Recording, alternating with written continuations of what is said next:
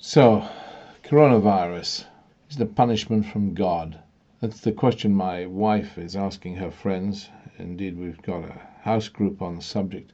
And it's kind of interesting. I don't know. Is it? I mean, do you blame people for things? Do you blame the Chinese for coronavirus? That's a thought and a half. It's politically incorrect, isn't it, to blame the Chinese? Uh, Donald Trump does it, blame the Chinese. It's his excuse for his incompetence in dealing with this whole coronavirus crisis. On the other hand, the Prime Minister of Britain's in love with the Chinese.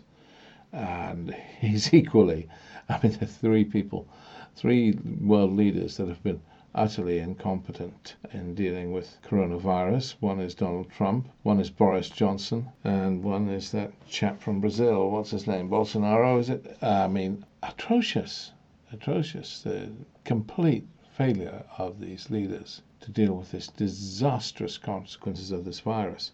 In my view, well, okay. I mean, my view is very subjective, but it's politically incorrect to blame the Chinese. Nonetheless, I mean, everything goes on. It's very, very much a blinkered view as to what is politically incorrect, what is not politically incorrect. It depends on the fashions of the time and the moment.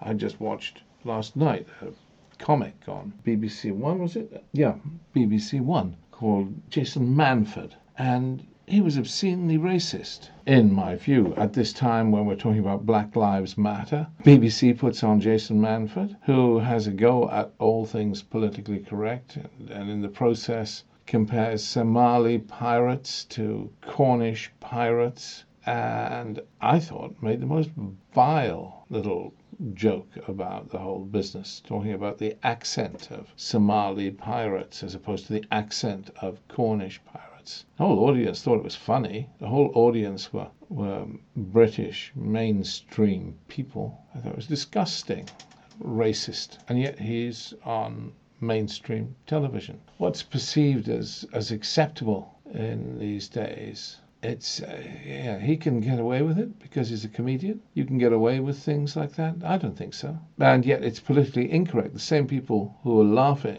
at Jason Manford would find it obscene if I suggested that it was China's fault that coronavirus was with us because of China's incompetence uh, dealing with its live meat market, or possibly because of China's Institute of Virology double standards. I don't know. I mean, I don't know. Can you blame people? Should you blame people? I blame China for the for the imprisonment of the Uyghurs. The Uyghurs, a million people in concentration camps, a million Muslims in concentration camps, and yet the Arab world doesn't care. I stray from the basic point of this discussion. Do you blame God for coronavirus? Never mind China. Do you blame God for coronavirus?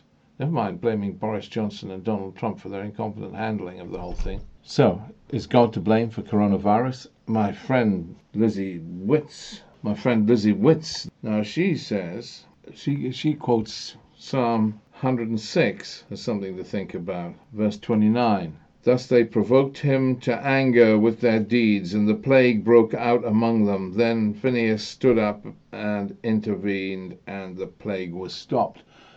Ah, that's a reference to God getting angry with the children of Israel because they worshipped other gods. And he killed 25,000 of them. And there were a small number. He killed 25,000 of them with plague. And then uh, Phineas made a kind of blood sacrifice. Some, some Israelite was committing adultery Phineas was allegedly black, uh, curiously. Black Lives Matter. But anyway, he caught, caught this Israelite committing adultery uh, with a woman from another tribe, and he just slew them with a spear that went through one and through the other.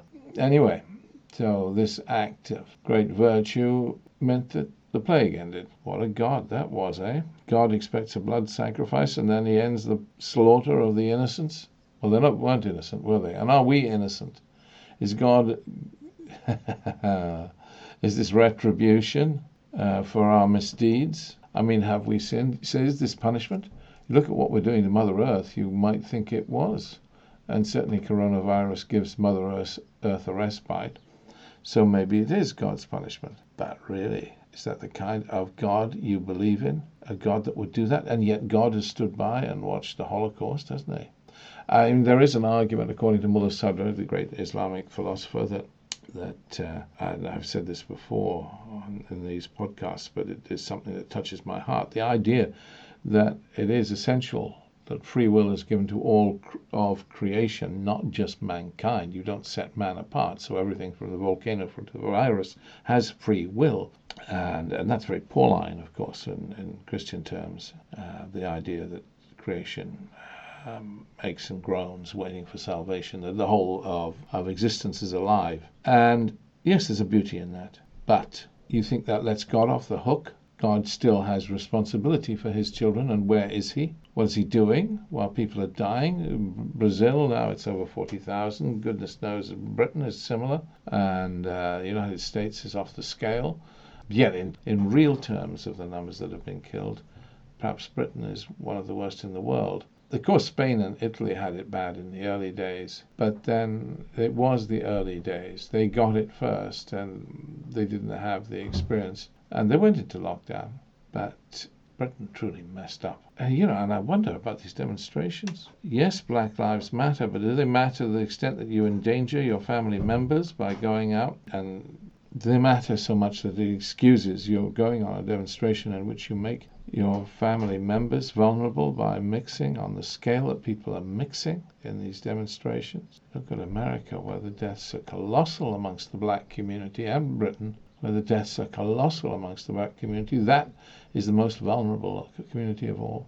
I think there's a lot of injustice in the way we've handled coronavirus. The the um, black and ethnic minority communities in sophisticated Western countries are those worst affected, and yet, I mean, we're making a greater subclass. We're supporting, for example, in Britain, the money that's being poured into supporting those in employment those with jobs uh, who are being allowed to keep their jobs even though they're not working. They're willing, their their salaries are being subsidized in the UK, and that's an amazing thing. But it's on the backs of the, it's going to be paid for ultimately. So we are fat cats sitting on the backs of future generations. Our children, our children's children will pay for the luxury of us being allowed to sit at home and not work. And it is a huge, huge luxury we're giving ourselves at the cost of our children. So, yes, this uh, this money we're spending on will be paid back eventually. And yes, it's an immense burden. I mean, Britain alone, the economy is crashed by 20%. 20%, it must be massively more than that. I don't trust these figures. Anyway, the point is the point is that you can trust no one. Can you trust God? God's responsible for what he's done? Wow. Wow. God's responsible for what we've done? You blame us? Okay, then we're being punished. You believe in a God that punishes his children? I believe in God, absolutely. There is no question in my mind that there's a God. I mean, for me, it's facile to think that, that the whole of creation comes from nothing. Nothing comes from nothing. Nothing ever could. But do you trust this God who does this to you? Who allows this to be done to you? Allows people to die? Of course, God doesn't believe in death, does he? He believes in eternal life. He sees us all going on forever. Nonetheless, there's a lot of suffering involved in the deaths involved with coronavirus. A God that stands by and watches people suffer like this, that punishes his children in this way, is this and punishes the most vulnerable is this the kind of God that we can respect and honor? Yeah, the Muslims talk about God Ar-Rahim. Uh, I believe that's how you say it. Ar-Rahim. Yes, of course it is. God the merciful, Rahman, the merciful. Is this a merciful God? Surely not. God has a lot to answer for. How dare God turn his back on his children at this time? No, it's not right. It is not right, God. I mean, absolutely improper. Uh, we may sin, we may fail, but you have no right to fail us. We are your children and you have a responsibility for us. I mean, wouldn't you say? I think we need some strong prayer instead of the weak, wimpy prayer we've had. I am astonished by some of the church leaders. I heard a, I heard a sermon at our old church, St. Stephen's, which still does Zoom church services, which thank God they do. I really love them. But, but the preacher was saying, you know, well, it's a moment to suffer alongside Jesus.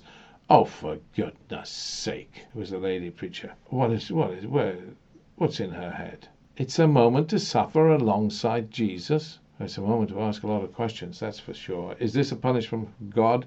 And do you believe in the kind of God that punishes his people? I don't know.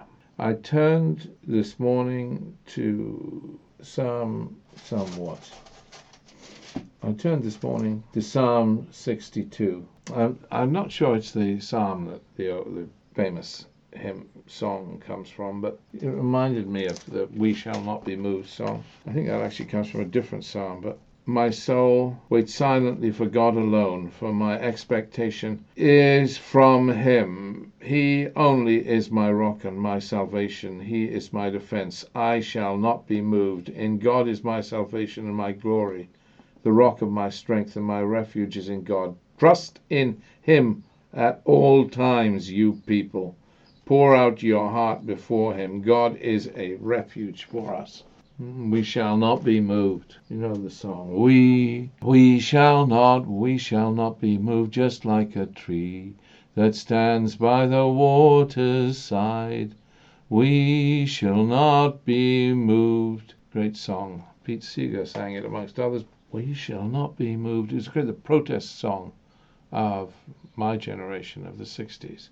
We shall not be moved.